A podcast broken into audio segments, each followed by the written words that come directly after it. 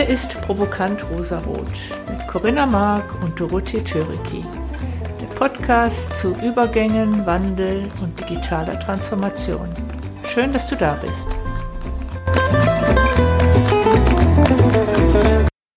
Hallo zusammen, zweite Folge im Jahr 2021. Hallo Corinna. Hallo Doro. Wir reden heute über das Thema Eigenverantwortung. Wir sind darauf gekommen, weil an verschiedenen Stellen gerade sehr offenbar wird, dass auch einer Hierarchie innewohnt, dass Menschen verlernt haben, für sich selber in die Verantwortung zu gehen und Unternehmen gerne mal in eine Überverantwortung gehen. Und ganz aktuell ist uns das Thema nochmal untergekommen, gerade bei, wir kommen ja beide aus dem Großraum Stuttgart und Daimler hat ein großes Abfindungsprogramm aufgelegt. Das ist kein Geheimnis, ging auch groß durch die Presse. Und es ist wohl so, dass die Planzahlen nicht eingehalten werden. Also es nehmen weniger Menschen dieses Abfindungsangebot an, obwohl es extrem gut ist. Ich selber habe viele Jahre bei einer IBM gearbeitet. Auch da gab es immer mal wieder Abfindungsprogramme. Ich kenne das da auch, dass Planzahlen nicht eingehalten werden. Was hat das jetzt mit dem Thema Eigenverantwortung zu tun? Das, was Corinna und ich wahrnehmen, ist, dass, dass dieses Thema Sicherheit gerade, vielleicht gerade in Deutschland, aber vielleicht auch überall auf der Welt, eine enorme Bedeutung hat. Das heißt, Sicherheit hat so einen hohen Stellenwert, dass ich lieber einen sicheren Arbeitsplatz habe als einen erfüllenden Arbeitsplatz. Oder Corinna? Ja, das glaube ich auch. Das stimme ich jetzt mal ganz eindeutig zu. Jetzt haben wir natürlich auch gerade eine ganz, ganz, ganz besondere Situation in Deutschland und natürlich auch weltweit durch die Corona-Pandemie die ja natürlich nicht dazu beiträgt, dass man jetzt leichtsinnig, leichtfertig seinen Arbeitsplatz ähm, aufs Spiel setzt und ohne zu wissen, ob man eine Alternative hat, ob man irgendwo anders unterkommt. Aber nichtsdestotrotz glaube ich, du, du sprichst ein Grundthema an. Ich glaube, wir haben hier wirklich ganz häufig so ein Verantwortung, Eigenverantwortung versus Sicherheit. Und dafür geben wir, glaube ich, eine ganze Menge auf. Ich selber war ja auch lange Zeit in der Festanstellung, bin ja seit 2009 selbstständig. Ich war bei Alcatel Telekommunikation.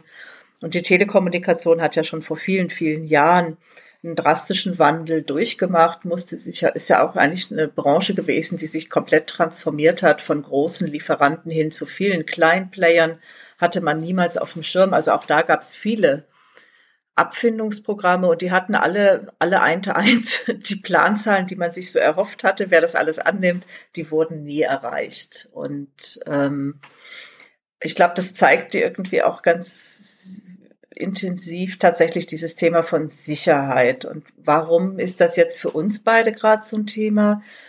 Wir sind ja auch ein bisschen in der New Work Community unterwegs. Wir beschäftigen uns ja sehr, sehr stark mit dem Thema von Digitalisierung. Und wir beide, glaube ich, ich glaube, ich spreche für uns beide, wir sind sehr stark davon überzeugt, dass die Digitalisierung uns dem Menschsein ja wieder viel, viel näher bringen wird.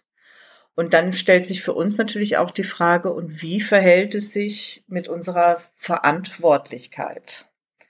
Und ich glaube, da haben wir an vielen, vielen Stellen jetzt gerade im Moment können wir so Beobachtungen machen. Hm, Verantwortlichkeit, Eigenverantwortlichkeit, Selbstverantwortung, egal welchen Begriff ich nehme. Da haben wir, glaube ich, noch Room for Improvement, wie man so schön sagt. Nehme ich vielleicht mal ein ganz anderes Beispiel, wenn ich mal ein bisschen ausholen darf. Die Regierung hat entschieden, mit Beginn der Corona-Pandemie in den Lockdown zu gehen. Eine Entscheidung, die ich gut nachvollziehen kann, die ich vermutlich, wenn ich in der Position gewesen wäre, wo die Entscheider waren, wahrscheinlich auch so getroffen hätte. Sie haben dann folgerichtigerweise auch gesagt, das muss irgendwie auch kompensiert werden für die, die davon betroffen sind. Völlig in Ordnung. Dann stellte sich aber heraus, dass die Hilfen, die sie beispielsweise aufgelegt haben, jetzt nicht so ganz wirkungsvoll sind oder nicht da ankommen, wo sie hinkommen sollten.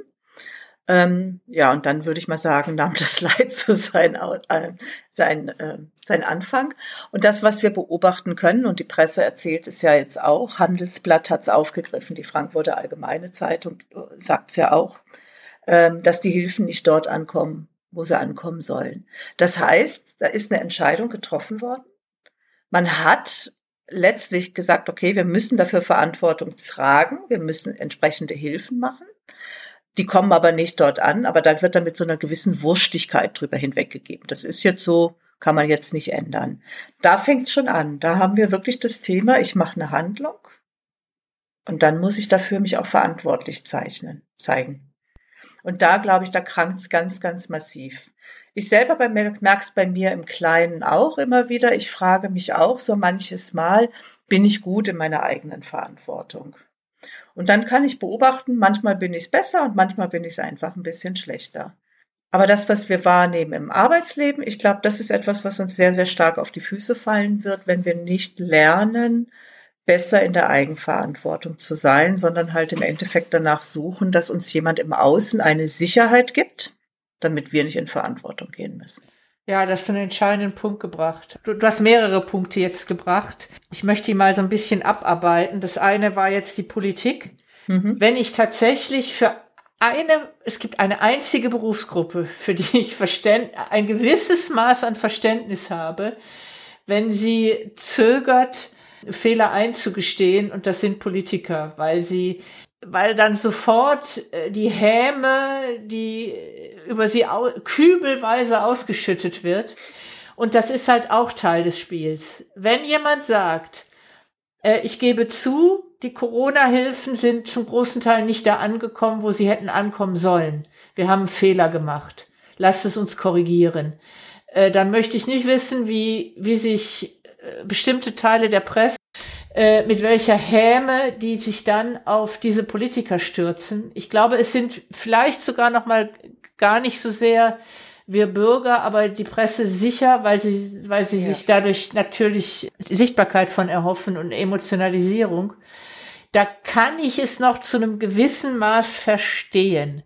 Du hast aber noch einen anderen Punkt gebracht und da würde ich eigentlich gerne noch ein bisschen tiefer drauf eingehen da sind wir nämlich so dieses Thema Sicherheit, Abfindungen, warum werden Abfindungen nicht angenommen? Und wir, wir beide kennen ja nun einige Menschen, die in den klassischen, bei den klassischen sicheren Arbeitgebern beschäftigt sind. Hochqualifizierte Menschen, die auf dem Arbeitsmarkt jederzeit woanders äh, arbeiten könnten, die hochgelangweilt sind, da wo sie gerade sind, haben hohe Hürden nehmen müssen, um bei diesen Unternehmen arbeiten zu dürfen. Das ist ja ein Privileg.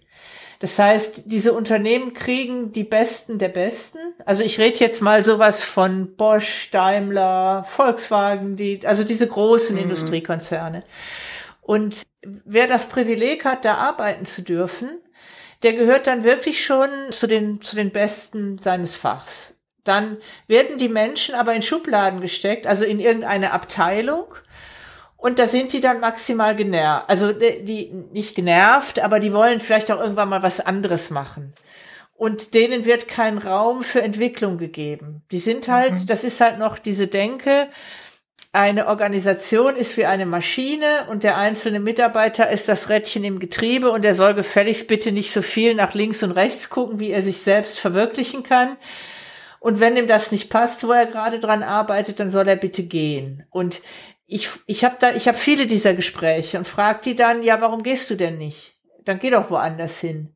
Und dann sagen die, nee, äh, das ist ja so ein sicherer Arbeitsplatz, wo ich gerade bin. Also das heißt, im Augenblick sind wir gesellschaftlich so drauf, Sicherheit schlägt Eigenverantwortung. Das halte ich für sehr gefährlich. Ja, das ist brandgefährlich. Das ist brandgefährlich, dieses Thema. Ne? Und ich glaube, deswegen brauchen wir an der Stelle auch andere Zeichen. Das ist so, das kriegen wir auch gar nicht so schnell aufgelöst. Da könnte man jetzt mal so ein nettes Wertequadrat machen. Auf der einen Seite haben wir die Verantwortung und auf der anderen Seite so diese Sicherheit. Wir haben da ganz schnell den Begriff von Überverantwortung drin. Da geht jemand in Überverantwortung.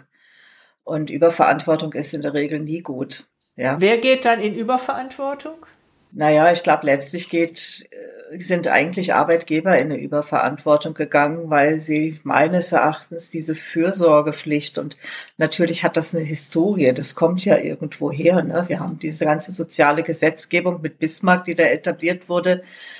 Davor war es ja eher, sage ich mal, auch Ausbeutung von Menschen.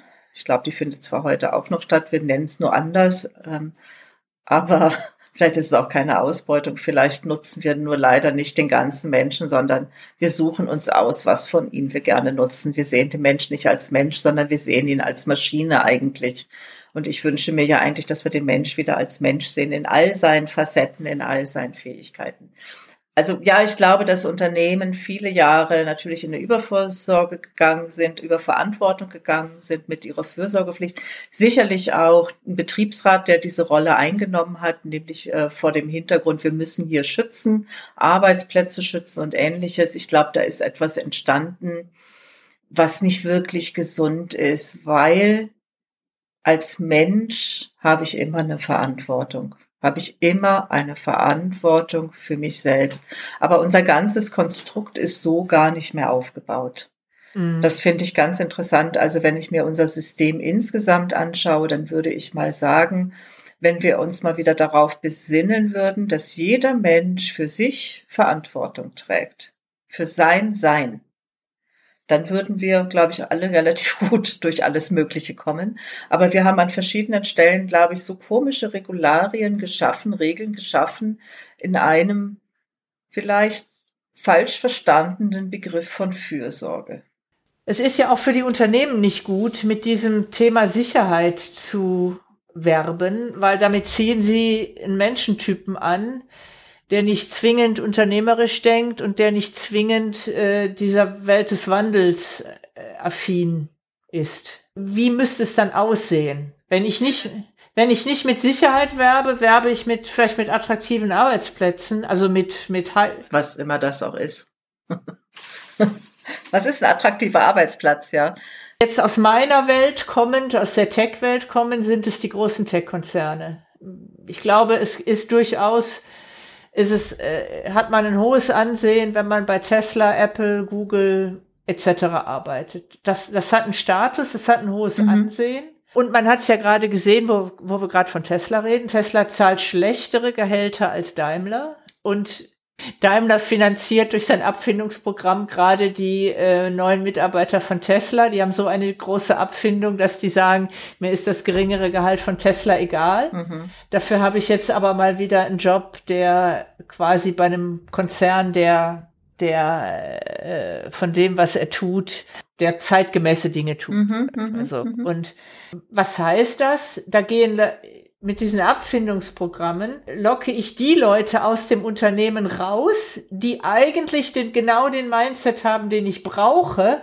Und mhm. die, die dieses Sicherheit, dieses Klammern an Sicherheiten haben, die dieses Klammern an, am, an dem Bewährten, an dem, was ich kenne, haben, die, und die vielleicht auch keine andere Alternative im, im Arbeitsmarkt haben, die behalte ich dann. Mhm.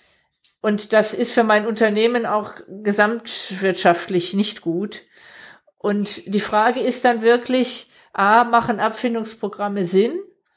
Macht es Sinn, einen sicheren Arbeitsplatz zu bieten? Mhm.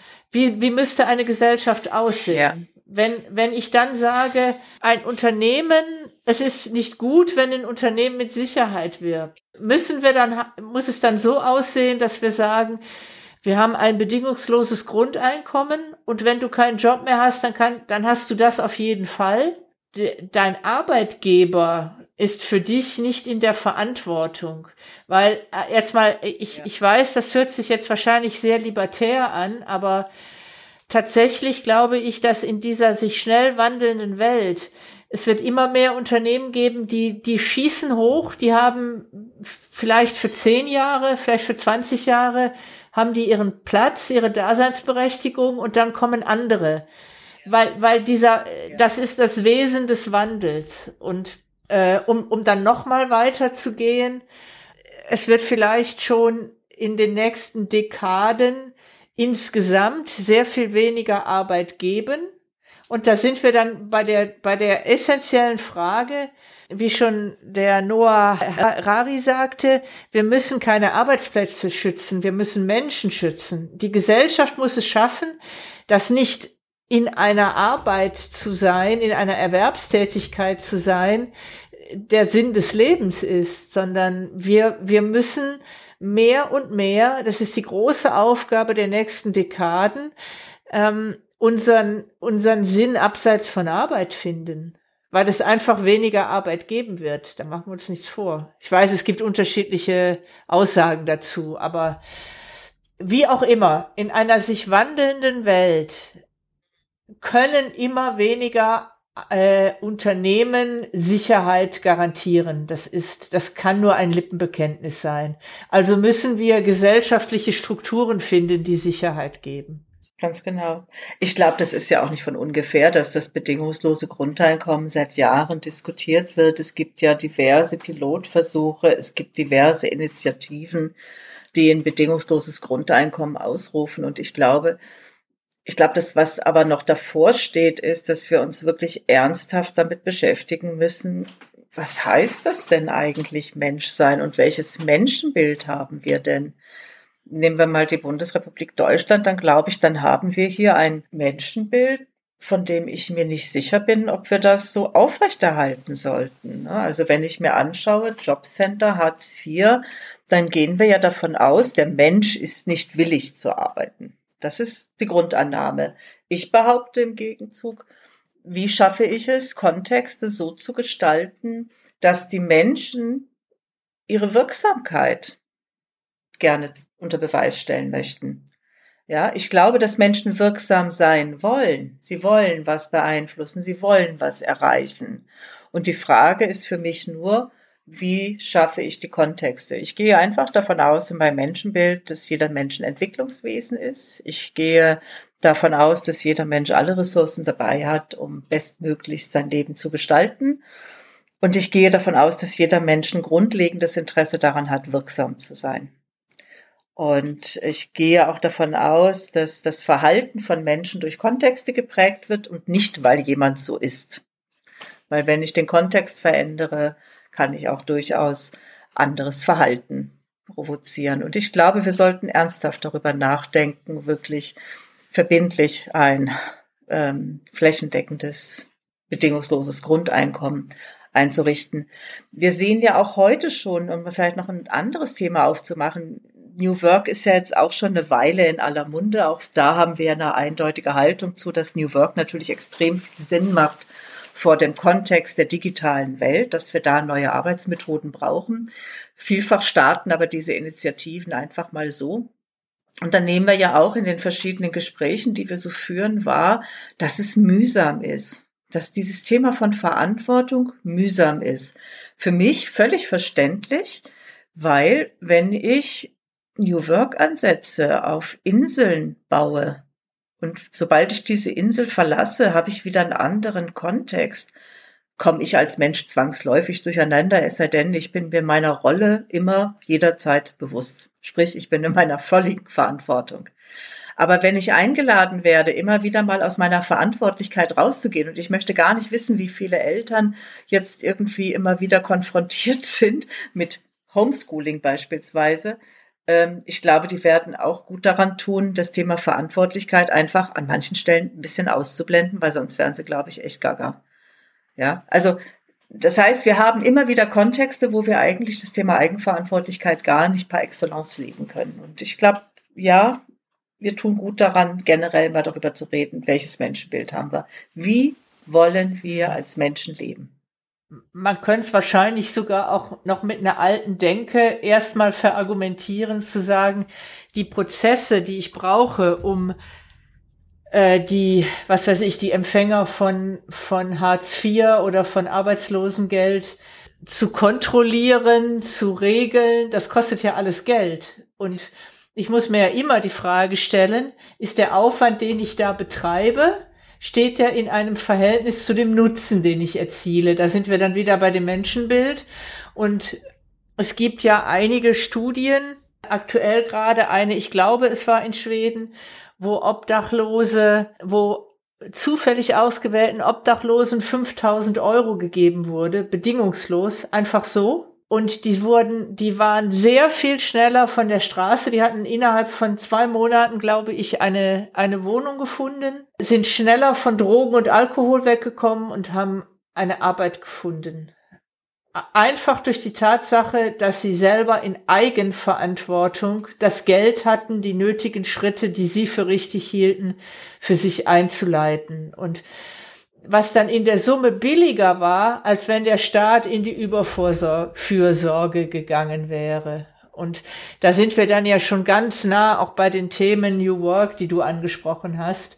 Da ist ja genau dasselbe Menschenbild. Also wenn ich heute, wenn davon gesprochen wird, ich muss weniger Command Control haben, ich muss viel mehr Führung im Sinne von Potenzialförderung, im Sinne von, ich bin ein Coach, der gucken muss, dass er die, die richtigen Menschen zusammenbringt äh, Servant Leadership, wo, wo sagt ihr mir als Team, dass Probleme auftauchen, die ich für euch aus dem Weg räumen soll. Das setzt aber zwingend ein anderes Menschenbild voraus. Und, und da sind wir wieder beim Anfang mit der Eigenverantwortung. Das haben ja viele Menschen gar nicht. Ja, da kommt ja auch ganz schnell sowas rein wie eine Überforderung und das ist, glaube ich, auch völlig verständlich. Ähm, ich glaube, dass wir unterhalten uns ja jetzt ganz häufig über dieses Thema, ne? woran scheitern manche Dinge. Und ich glaube, wir tun gut daran, einfach wirklich unser Bewusstsein darauf zu lenken und uns das wirklich auch kritisch zu hinterfragen. Und diesen Wandel, das ist ja man macht man sich vor, das ist auch ein bisschen beängstigend. Ich habe, als ich mich so auf meinen Weg begeben habe, ich seit 2009 selbstständig, 2008 habe ich angefangen, ähm, meine ersten Fortbildungen zu machen und mich zu professionalisieren und ich habe was Interessantes wahrgenommen, nämlich, dass ich irgendwie auch Sicherheit viel im Außen gesucht habe früher. Und ich konnte wahrnehmen, je weiter ich mich als Mensch entwickelt habe, je mehr ich reflektiert habe, wie bin ich eigentlich unterwegs, wie reagiere ich auf Dinge, je mehr ich da mich mit beschäftigt habe, umso mehr konnte ich feststellen, wie ich in mir so eine Sicherheit aufgebaut habe. Ich kann mich auf mich verlassen. Ich kann mich auf mich verlassen. Ähm, das gelingt mir auch nicht immer. Das ist gar nicht die Frage. Aber was ich festgestellt habe, auch, ich bin ja auch in Netzwerke eingebunden und so weiter. Ich habe es auch gelernt, über Dinge zu sprechen, die mich betreffen. Und auch darüber bekomme ich Spiegelungen. Ne? Da gibt es dann Menschen, die mir was spiegeln, mich reflektieren auch. Auch das gibt mir wieder Sicherheit. Ähm, es sind ganz andere Mechanismen. Jetzt sind wir Coaches, Berater natürlich aufgrund unserer Ausbildung ganz, ganz massiv wir profitieren natürlich sehr davon und andere profitieren von unserem Wissen. Aber das Wissen ist verfügbar. Das Wissen, ich würde mal behaupten, in 20 Jahren wird es deutlich weniger Coaches und Berater geben. Ich hoffe auch sehr darauf, dass dann diese Entwicklungskompetenz bei Menschen angekommen ist, weil das ist nichts anderes, was Coaches und Berater machen. Die haben jetzt mal einen kleinen Vorsprung zum Thema Entwicklungskompetenz von Menschen und wenn sie gut sind, dann vermitteln sie ihr Wissen, so dass andere einfach neugierig werden und Lust haben, sich selber auch als Menschen weiter zu erforschen. Und so baut man einfach, glaube ich, dann diese Sicherheit in sich aus und nicht mehr im Außen. Und wenn ich mir die Menschheitsgeschichte anschaue, ich hatte gerade vorhin so ein Bild nochmal von Kinderarbeit. Ich hatte irgendwie so ein altes Geschichtsbuchbild. Ne? Früher mussten ganze Familien arbeiten, damit eine Familie über die Runden kam. Da mussten auch Kinder arbeiten. Dann wurde vieles geschützt. Dann gab es Sozialgesetzgebung. Dann mussten nur noch Eltern arbeiten. Irgendwann nur noch die Väter. Jetzt sind wir wieder da, dass auch in Familien wieder beide arbeiten. Zum einen geht es aber auch darum, dass alle gleichwertig sind, gleichberechtigt teilhaben. Bei vielen reicht aber auch das Geld gar nicht mehr aus. Deswegen ist es da auch manchmal eine Notwendigkeit. Ähm, und ich hoffe nicht, dass wir wieder zur Kinderarbeit zurückkehren, aber im digitalen Zeitalter eher unwahrscheinlich. Es sei denn, sie haben Lust dazu, ähm, irgendein Business zu machen, die Kinder. Ähm, aber da merke ich einfach, ja, da hat sich ganz viel getan. Aber ich glaube, wir Menschen dürfen gucken, dass wir uns weiterentwickeln und mehr und mehr die Sicherheit in uns finden. Und das hat viel damit zu tun, wie wir uns als Menschen entwickeln. Und da dürfen wir auch gerne andere Bildungsangebote in der Schule machen, weil ich glaube, Wissen reinpropfen ist jetzt nicht mehr so förderlich, weil Wissen ist im Internet verfügbar. Ähm, aber ich glaube, so Basics bräuchten wir einfach mal. Wie lerne ich? Wie bilde ich mich fort? Wie entwickle ich als Mensch? Wie reagiere ich im Kontext von anderen?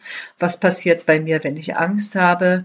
Wann fühle ich mich sicher, diesen Ding mal auf die Spur zu gehen und dem mal Raum zu geben? Sind nicht Kinder eigentlich von Grund auf, wissen die das nicht, dass, dass sich Kinder sich sicher fühlen in einer Gruppe, in einer, also das äh, Kinder sind ja, also ich sag mal, wenn man so das Klassische sieht, dass Sicherheit im Außen suchen hängt ja sehr stark damit zusammen, ich verdiene viel Geld, ich habe ein hohes Ansehen, ja. Mir kann keiner. Und ja. egal was passiert, ich habe immer genug Geld, dass, dass ich irgendwie mich, dass ich alles mit Geld löse. Während Kinder, ja. Die sind ja noch nicht so. Also für Kinder bedeutet Geld Nein. ja nichts. Sie können mit Status und Geld erstmal nichts anfangen. Das sind ja, das sind die Erwachsenen, mhm. die das denen beibringen. Ist es nicht eher so, dass wir aufhören müssen oder dass wir uns mal überlegen müssen, was wir den Kindern beibringen? Weil eigentlich sind Kinder ja äh, wenn die, die suchen die, den Schutz der Gruppe, die zeigen ganz offen, wenn es ihnen nicht gut geht, äh, und ja. ähm, die, die suchen Trost. Und wir, wir verlernen das eher. Du hast das vorhin gesagt, das ist ja was, ja. Ähm, das haben wir uns aberzogen. Also das ist ja was, wenn, wenn wir alle mal viel eher mal zugeben könnten, es geht mir gerade nicht gut, äh, aus dem und dem und dem Grund, dann, dann können andere auch eher helfen. Wenn ich aber nicht drüber spreche, mhm. die wenigsten Menschen äh, können A, Gedanken lesen oder haben so ein Gespür für das Gegenüber, dass sie das richtig interpretieren. Also meine Oma sagte immer, ja. wer spricht, dem kann geholfen werden. Eine weise Frau, deine Oma. und äh, das heißt aber auch, das ist ja nicht nur das Sprechen, sondern du, du zeigst dich ja verletzlich damit und sagst, ja. ich brauche Hilfe. Und das haben wir ja alle, das wird uns aberzogen, uns wird anerzogen. Du musst Abitur machen, du musst, ja. äh, was weiß ich, Zahnmedizin studieren oder was weiß ich, äh, äh, eine dieser Berufe ergreifen, die auf jeden Fall hohes Ansehen und ähm, viel Geld einbringen, damit du nicht auf andere angewiesen bist. Genau. Ich bin so erzogen worden. Ich bin so erzogen worden. Man verdient Geld, um nicht auf andere angewiesen zu sein. Unbedingt. Unbedingt. Ja, und ähm, das ist aber etwas, wo wir mal überlegen müssen, mhm. wie, wie sieht denn eigentlich eine Erziehung oder wie wie bilde ich, wie soll ich sagen, Widerstandskraft, Resilienz, innere Stärke aus, nenne ich es mal. Ja, ich glaube, das ist, also ich stimme dir ja völlig zu. Ich habe, glaube ich, irgendwann vor Jahren mal einen Vortrag gehört von Anselm Grün, das Göttliche in uns ähm, das göttliche Kind in uns quasi. Ja, also ich glaube, es gibt natürlich viele, die sagen, wenn wir als Kinder geboren sind, dann sind wir eigentlich quasi perfekt. Ja, es ist dann die Sozialisation quasi, die uns unperfekt macht. Und ähm, ja, das ist diese Entwicklungsarbeit des Menschen, sich ja, auf Sozialisation können wir nicht verzichten. Das brauchen wir ja auch. Wir brauchen das Du und das Ich ausbilden. Und Kinder interpretieren ja ganz viel rein und ähm, in Dinge. Ne? Also wenn sie mal keine Aufmerksamkeit bekommen, dann heißt, äh, da die Welt für Kinder ja sehr begrenzt ist, ähm, sie haben vielfach Kontakt zu, in ihrer eigenen Familie, aber das war es dann eigentlich auch schon. Also das heißt, wie lerne ich die Welt kennen? Nehmen wir mal an, sie kriegen keine Aufmerksamkeit ähm, dann kommt so eine Idee vielleicht bei Kindern auf, so ich bin nicht okay, sonst würde ich ja jetzt Aufmerksamkeit bekommen, gerade wenn ich jetzt hier weine oder wie auch immer. Also ich glaube, das sind einfach ja in der Kindheit schon mal ganz viele Dinge, die nicht in Ordnung sind. Und dieses Bestreben danach, von anderen nicht abhängig zu sein, das ist ja vielleicht, wenn ich es jetzt mal anders formuliere, auch so eine Angst davor, abhängig zu sein und Bedürfnisse zu haben, die nicht erfüllt werden verstehe ich dich richtig, ist das dann im, vielleicht auch im späteren Verlauf des Lebens, ich habe solche Angst davor, abgelehnt zu werden, dass ich mich gar nicht mehr erst öffne, weil ich diesen Schmerz nicht spüren will. Hat das damit zu tun? Ja, ja, ja. Und wenn wir jetzt mal auf dieses, wir sind ja gestartet mit dem Abfindungsprogramm von Daimler, ne? Lass uns mal wieder zurückkehren eigentlich. Wie kann das eine mit dem anderen zu tun haben? Ähm, dass das Daimler-Abfindungsprogramm jetzt vielleicht auch nicht so auf die Resonanz stößt, die man sich erhofft hatte.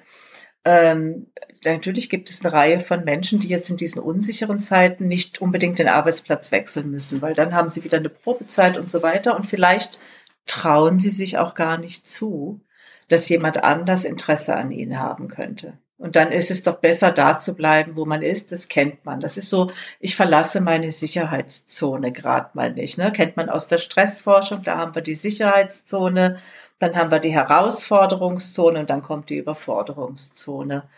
Und ich glaube, du hattest auch die eingangs diese Frage gestellt, ist eigentlich Abfindung, sind es noch zeitgemäße Instrumentarien.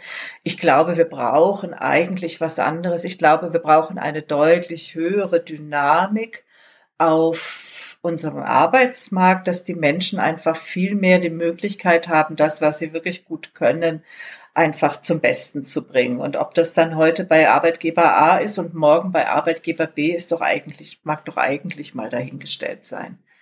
Ja, aber wir haben so eine also manchmal habe ich das Gefühl, dass Arbeitsbeziehungen intensiver gelebt werden als Liebesbeziehungen.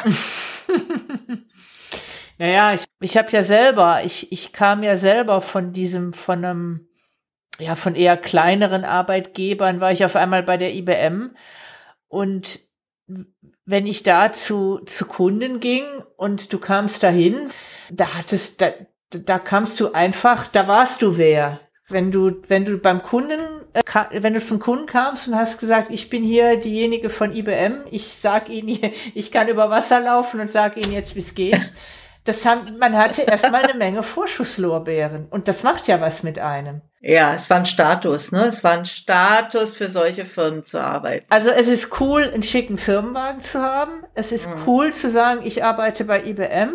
Und wenn dann noch äh, die Kunden sagen, ja, die kommt von IBM, ja, die hat's drauf das macht ja was mit einem. Das ist ja ganz vielschichtig, auf ganz vielen Ebenen macht das ja was mit einem. Und da nimmt man dann auch sehr stark in Kauf, dass es da andere Bereiche gibt, die vielleicht nicht so schön sind. Aber darauf zu verzichten, fällt schon schwer. Und Mhm. Ich, ich äh, wollte jetzt auch nicht die Menschen, die jetzt auf Abfindungen, die, die nicht auf Abfindungsangebote eingehen, wollte ich jetzt nicht sagen, die gehören zum alten Eisen oder so, sondern ich, ich verstehe ja. das schon durchaus. Ich glaube, wenn man ein Abfindungsangebot proaktiv angeboten bekommt, dann heißt das ja, wir brauchen dich nicht mehr. Mhm. Und das macht ja schon was mit einem. natürlich. Und da sind wir dann bei dem Punkt, dass du dann sagst, oh Gott, das nehme ich auf keinen Fall an, weil wenn die mich schon nicht brauchen, dann brauchen mich andere auch nicht mehr. Ganz genau. Ganz genau. Ja, und, und deshalb nehmen wahrscheinlich dann auch eher die Menschen Abfindungsangebote an, die sowieso eine andere Option haben und sagen, ja. na, das Geld nehme ich dann noch mit. Ja. Und ja. da, das passt halt insgesamt nicht. Also dieses Konstrukt äh, Abfindungsangebot, das passt halt nicht. Ja, ja, ja finde ich auch. Ja, ja, ja, finde ich auch. Also ich glaube schon, dass das passen könnte, aber das setzt meines Erachtens eigentlich voraus, dass es ein Kontakt auf Augenhöhe gibt ähm, und dass man wirklich ganz offen darüber spricht, weil manchmal passt es ja auch einfach nicht mehr ne, mit ähm, Skill-Profile und ähnlichem. Aber was ich häufig wahrnehme, weil es natürlich auch, machen wir uns nichts vor, das sind schwierige Gespräche, die dann zu führen sind. Das macht keine Führungskraft gerne. Man stellt lieber ein, als dass man ausstellt. Also da gibt's irgendwie so diesen Limbus, weil der nächste könnte man ja selber sein. Also führen wir doch diese Gespräche lieber ganz ungern und dann findet ganz häufig Abwertung statt. Und ich glaube, da ist es halt einfach wesentlich ähm, sich auch vielen Sachen bewusst zu sein und sich auch als Führungskraft, wenn man jetzt damit konfrontiert ist, dass man einen Bereich hat, in dem abgebaut werden muss, weil es halt einfach auch von den Zahlen her das nicht mehr hergibt, ja, dann muss man sich dessen auch bewusst sein und sich auch selber fragen, und was macht das mit mir? Weil in der Regel sind auch die Führungskräfte dann mit ihren eigenen Ängsten konfrontiert, mit ihrem Sicherheitsbedürfnis und Ähnlichem. Und dann haben wir ganz viele schräge Dinge. Ja, und wenn das alles mal so bewusst wäre, das wäre ja schon ein weiter Schritt. Also ich erwarte ja noch gar nicht, dass jeder in Verantwortung geht. Ich selber ertappe mich ja auch dabei, dass ich mich immer häufiger frage, und wie ist es denn bei mir mit meiner eigenen Verantwortung? Und ja, das ist einfach eine schwierige Nummer. Immer selber in Verantwortung zu sein.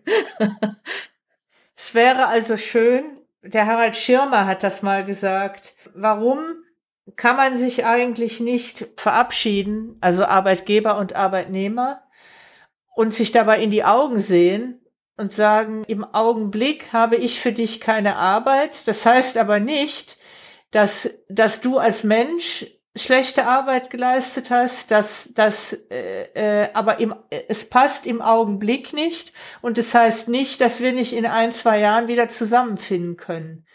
Im Augenblick bleibt mir nichts anderes übrig und ich glaube, ich kenne ja die Mechanismen in diesen Abfindungsprogrammen. Es wird ja Druck auf die Führungskräfte ausgeübt. Die kriegen ja selber Vorgaben äh, so und so viel Prozent hast du abzubauen. Und wenn so und so viel, und wenn die Leute das nicht annehmen, dann bist du das schuld. Und das führt natürlich dazu, dass diese Gespräche extrem unangenehm sind. Ganz genau. Und ich, und ich fände es wirklich, das hat dann, und da sind wir wieder bei dem Thema Eigenverantwortung, das hattest du vorhin mal erwähnt, da schließt sich ein bisschen der Kreis zu der Politik. Also wenn ich jetzt mal einen Politiker mit einem Manager gleichsetze, das sinkt ein bisschen, aber von der Rolle ist es ein bisschen ähnlich. Äh, ja. Der, äh, wenn der Manager sagen würde, ganz offen zu seinem Team, passt mal auf, ich habe hier Vorgaben. Ich muss die einhalten und ich krieg selber Druck. Und wenn das mal offen kommuniziert würde und wenn dieser Manager eventuell auch mal sagen würde, wie es ihm damit geht. Nicht umsonst haben Führungskräfte äh, mit die höchsten Burnout-Zahlen, weil das genau der Punkt ist, der wahnsinnig stresst, wenn du gegen deine eigenen Werte verstöß, verstoßen musst und es dir vielleicht noch nicht mal selber eingestehen willst. Ganz genau. Aber das setzt voraus, dass ich es gelernt habe, über meine Befindlichkeit zu sprechen. Und wenn ich mir Führungskräfteseminare anschaue, Führungskräfteentwicklungsprogramme in den Firmen, dann wurden die in der Regel in-house gemacht, die ganzen letzten Jahrzehnte. Berechtigt oder nicht berechtigt, mag man dahingestellt sein. Was aber in solchen Konstrukten selten stattfinden kann, ist, dass ich den Begriff, den Bereich der Selbstführung, die für mich zur Führung unmittelbar dazugehört, nur ganz rudimentär behandeln konnte weil ich nicht erwarten kann, dass ich in einem Kontext, wo meine Kollegen mit mir sind, mich so offenbare und über meine Befindlichkeiten, meine Ängste und meine Befürchtungen sprechen kann. Und über meine vielleicht ähm, Sozialisation, wo ja auch vieles hinkommt. Also damit man sich das mal vorstellt, vorstellen kann, wir sind alle irgendwie sozialisiert. Und es gibt so ein Modelle, da sagt man, alles, was wir in den ersten Jahren gelernt haben, das wiederholen wir quasi unser Leben lang. Also dieses Leben, in, dieses Lernen in der Triade, Ursprungstriade Vater, Mutter, Kind. Und ich erlebe selber auch immer wieder, wenn ich coache, äh, wenn ich Coachings mache von Führungskräften, ähm, und es kommt tatsächlich mal so ein bisschen die Sprache darauf, dass wir erkennen, dass es Muster gibt, die kennen die Menschen vielfach aus der Kindheit schon. Und die leben sie ihr Leben lang weiter, bis sie mal auf die Schliche kommen. Und das wird auch im Führungsalltag natürlich passieren. Und das ist aber nichts, was ich in, in einem größeren Kontext in Inhouse-Seminaren thematisieren kann, weil es was zutiefst Intimes und Persönliches ist. Also für mich gehören Führungskräfte, müssen sich reflektieren und müssen eine Idee haben, auch über ihre Befindlichkeiten zu sprechen. Also das heißt, kann dann eine Organisation, wenn sie sich denn dann entscheiden würde, ab, oder sagen wir mal ganz allgemein, ein, ein Unternehmen muss äh, Arbeitskräfte abbauen, egal ob es mit Abfindung oder nicht, spielt ja keine Rolle. Kann eine Organisation das überhaupt, kann die Führungskräfte dann schulen? Kann sich, kann sich strukturell ja. etwas machen, ja. zum Beispiel Transparenz einführen? Ja. Was würdest du empfehlen? Ja, also ich glaube schon, dass man Führungskräfte, dass Führungskräfte sich vorbereiten können auf Trennungsgespräche, auf schwierige Gespräche. Also ich selber habe so eine Methode, genau, führen schwierige Gespräche ist so ein Element aus der Aufstellungsarbeit, was ich dann ganz gerne verwende, was ich gerne in der Einzelarbeit auch mache. Ne? Also ich habe durchaus immer mal wieder Führungskräfte oder Unternehmer, die sagen, oh, die steht was an, ein schwieriges Gespräch, ob das jetzt Kunde ist oder Mitarbeiter aber ich würde mich gern darauf vorbereiten. Und dann mache ich dazu ein Coaching eigentlich und ähm, wir bereiten das auch vor. Ähm, und da lernen die eine ganze Menge über sich. Da sind so Themen, wo sie so merken, oh, das habe ich nie auf dem Schirm gehabt, dass das das ist, was mich da auch beeinträchtigt, in meiner vollen Kraft zu sein. Weil darum geht's ja eigentlich. Wenn ich als Führungskraft schon schwach in das Gespräch gehe, weil ich Angst davor habe, weil das mit mir so viel macht, dann kann ich nicht ein gutes Gespräch führen. Das funktioniert einfach nicht. Also sollte ich doch eigentlich dann wirklich den Aufwand spendieren, die Führungskräfte zu schulen. Und ich würde sie immer, immer individuell schulen und immer wieder sagen, ja, das ist schwierig. Das ist schwierig. Anzuerkennen, dass das eine schwierige Aufgabe ist, jemanden mitzuteilen, dich können wir jetzt an dieser Stelle momentan gerade nicht brauchen. Kann ich auch was organisatorisch tun? Naja, generell an meiner Firmenkultur arbeiten. Dass ich keine Abwertungen habe zum Beispiel. Ne? Also wirklich was, was Wertschätzung angeht. Ja. Und auch dieses Thema von Abfindungen oder größere Trennungsgeschichten. Ich glaube, wenn ich Wertschätzung als einen Wert etabliere und wenn ich zu erkennen gebe, dass da auch ein Bedauern dahinter ist. Dass es nicht nur eine Zahl ist, die ich erreichen will. Ne? Das war ja auch interessant, wie wir darüber reden. Die Planzahlen werden nicht erreicht. Ja, und bei Daimler hat das dann natürlich sofort wieder Auswirkungen. Äh, da gibt's ja dann halt die äh, Shareholder. Dann wird das natürlich auch gleich konnotiert. Und wenn ich Punkt. Menschen nur als eine Zahl sehe, dann glaube ich, wird es immer ein bisschen schwieriger sein. Und da sind wir aber das Thema Mensch-Maschine würde da auch äh, eigentlich helfen, Transparenz. Also es ist ja in solchen Situationen gibt's ja ganz viel Flurfunk. Äh, es wird mhm. gemunkelt, dass eventuell vielleicht so und so viel abgebaut wird. Dann wird über Zahlen mhm. spekuliert. Da geht ganz ja. viel, ganz viel negative Energie geht da rein in diese Themen. Ja. Wäre es nicht auch schon hilfreich? Du hast vorhin so das Thema Unternehmenskultur gesagt ja. in Verbindung mit Transparenz. Wenn die Unternehmensführung mhm. ganz klar sagt, wir haben eine ganz tolle Belegschaft und wenn sie das auch glaubhaft in dem, was sie die Jahre davor getan hat, wenn man ihr das auch wirklich abnimmt, dass sie wirklich ihre Belegschaft sehr schätzt. Und wenn die offen darlegen, so, so sind unsere Zahlen, so ist die Prognose, wir müssen um's, um, um unser Überleben zu sichern, müssen wir mhm. Summe X an Mitarbeitern abbauen. Dann ist mhm. schon mal zumindest ist der ist gibt's nicht mhm. so diese dieses Rätselraten. Gibt's einen Abbau? Gibt's keinen Abbau? Äh, wie viele Menschen werden abgebaut? Und mhm. ähm, ich glaube, das alleine ja. wäre schon mal eine große.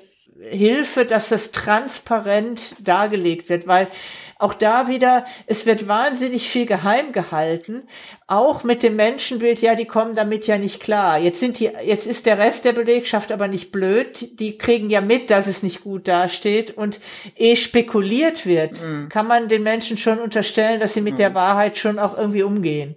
Das auf jeden Fall. Also es gibt ja auch bei, also ich habe auch Beispiele gesehen in dieser letzten großen Krise, die wir hatten, die Finanzkrise 2008, 2009. Da mussten ja auch Organisationen ausstellen. Und da habe ich durchaus auch Beispiele, sehr positive Beispiele gesehen, ähm, wo auch Firmeninhaber diese Gespräche geführt hatten. Ich kenne ein Unternehmen, die mussten ein Drittel ihrer Belegschaft ausstellen und haben das relativ spät gemacht, weil, ähm, weil sie einfach auch in diesem Fürsorglichkeitsprinzip waren und ähm, aber merkten, wenn sie verantwortlich sein wollen, dann müssen sie jetzt auch diesen Schritt der Trennung gehen. Und die haben das sehr, sehr transparent gemacht und es gab wenig Missstimmungen da drin. Von den Menschen haben sie dann auch nachher wieder Leute zurückgeholt, die wollten. Also auch das geht, ja, das ist alles möglich, aber es setzt halt was anderes voraus. Wenn ich jetzt aber so einen anonymen Konzern habe wie Daimler oder nehmen wir auch eine Lufthansa. Auch Lufthansa setzt ja gerade Menschen frei da gibt es einfach andere Interessen. Und da geht es nicht nur um Arbeitsplätze, da geht es auch um Shareholder Value. Und das sind dann Werte, die sich teilweise vielleicht auch ein bisschen gegenseitig ausschließen. Und ich glaube, dessen muss man sich bewusst sein. Ja, und ich glaube, das ist halt einfach auch die Eigenverantwortung von Menschen, sich dessen bewusst zu sein, welche Rolle spiele ich als Mensch dort und was möchte ich denn gerne? wenn ich als Mensch gesehen werde, dann muss ich halt, glaube ich, auch überlegen, gehe ich zu einem zu einer Organisation wie Daimler, wie Lufthansa, wo es neben mir auch noch viele andere Interessen, Interessen gibt. Oder gehe ich dann eher zu einem kleineren? Das nenne ich auch Eigenverantwortung, sich das bewusst zu machen. Aber das heißt immer wieder, und da kommen wir wieder zu dem Punkt, ich muss mich reflektieren. Ich muss mir überlegen, was ist mir wichtig ich kann nicht alles zeitgleich kriegen und manchmal habe ich einfach auch Spannungen und die muss ich aushalten. Das gehört für mich alles in diesen Kontext von Eigenverantwortlichkeit. Ich kann verstehen, dass Daimler abbauen muss. Ähm, ist für mich völlig folgerichtig aufgrund der Entwicklung, die wir draußen haben. Ob sie das in dem Umfang machen müssen oder wie auch immer, das mag mal dahingestellt sein. Das kann ich überhaupt von außen ja gar nicht beurteilen und das maße ich mir auch nicht an. Aber es macht Sinn, dass sie abbauen, aus meiner Perspektive. Ja, und die Frage ist halt, wie ist der Prozess ausgestaltet? Aber als Mensch, der ich meine Arbeitskraft anbiete, sollte ich versuchen, mir über viele Sachen Gedanken zu machen. Wie hätte ich es denn gerne? Und dann kann ich gucken, ob ich das verhandle. Und da möchte ich einfach nur jeden Menschen zu ermutigen. Werde dir bewusster über das, was du gerne möchtest, deine Bedürfnisse.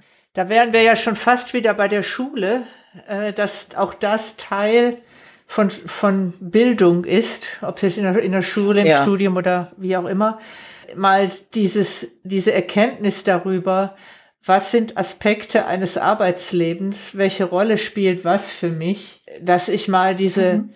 Äh, rauskomme aus dieser eingeschränkten Sicht, Geld verdienen und Sicherheit ist alles und äh, mhm. dass ich mal den Blick aufmache und sage, es gibt die und die und die Facetten, die ein Arbeitsleben ausmacht. Da ist auch sowas wie Arbeitskultur welchen, welches Ziel hat das Unternehmen, wo mhm. ist das Unternehmen, welchen Freiheitsgrad und so weiter. Und dass ich, dass man sich mal, dass auch im Laufe des der, der Bildung, des Erwachsenwerdens diese Themen auch hinzukommen und dass wir uns alle mal auch mehr davon verabschieden, jetzt nur äh, Kinder, ähm, Kinder groß, groß zu erziehen mit dem Wunsch, aus dir muss mal ein Zahnarzt werden.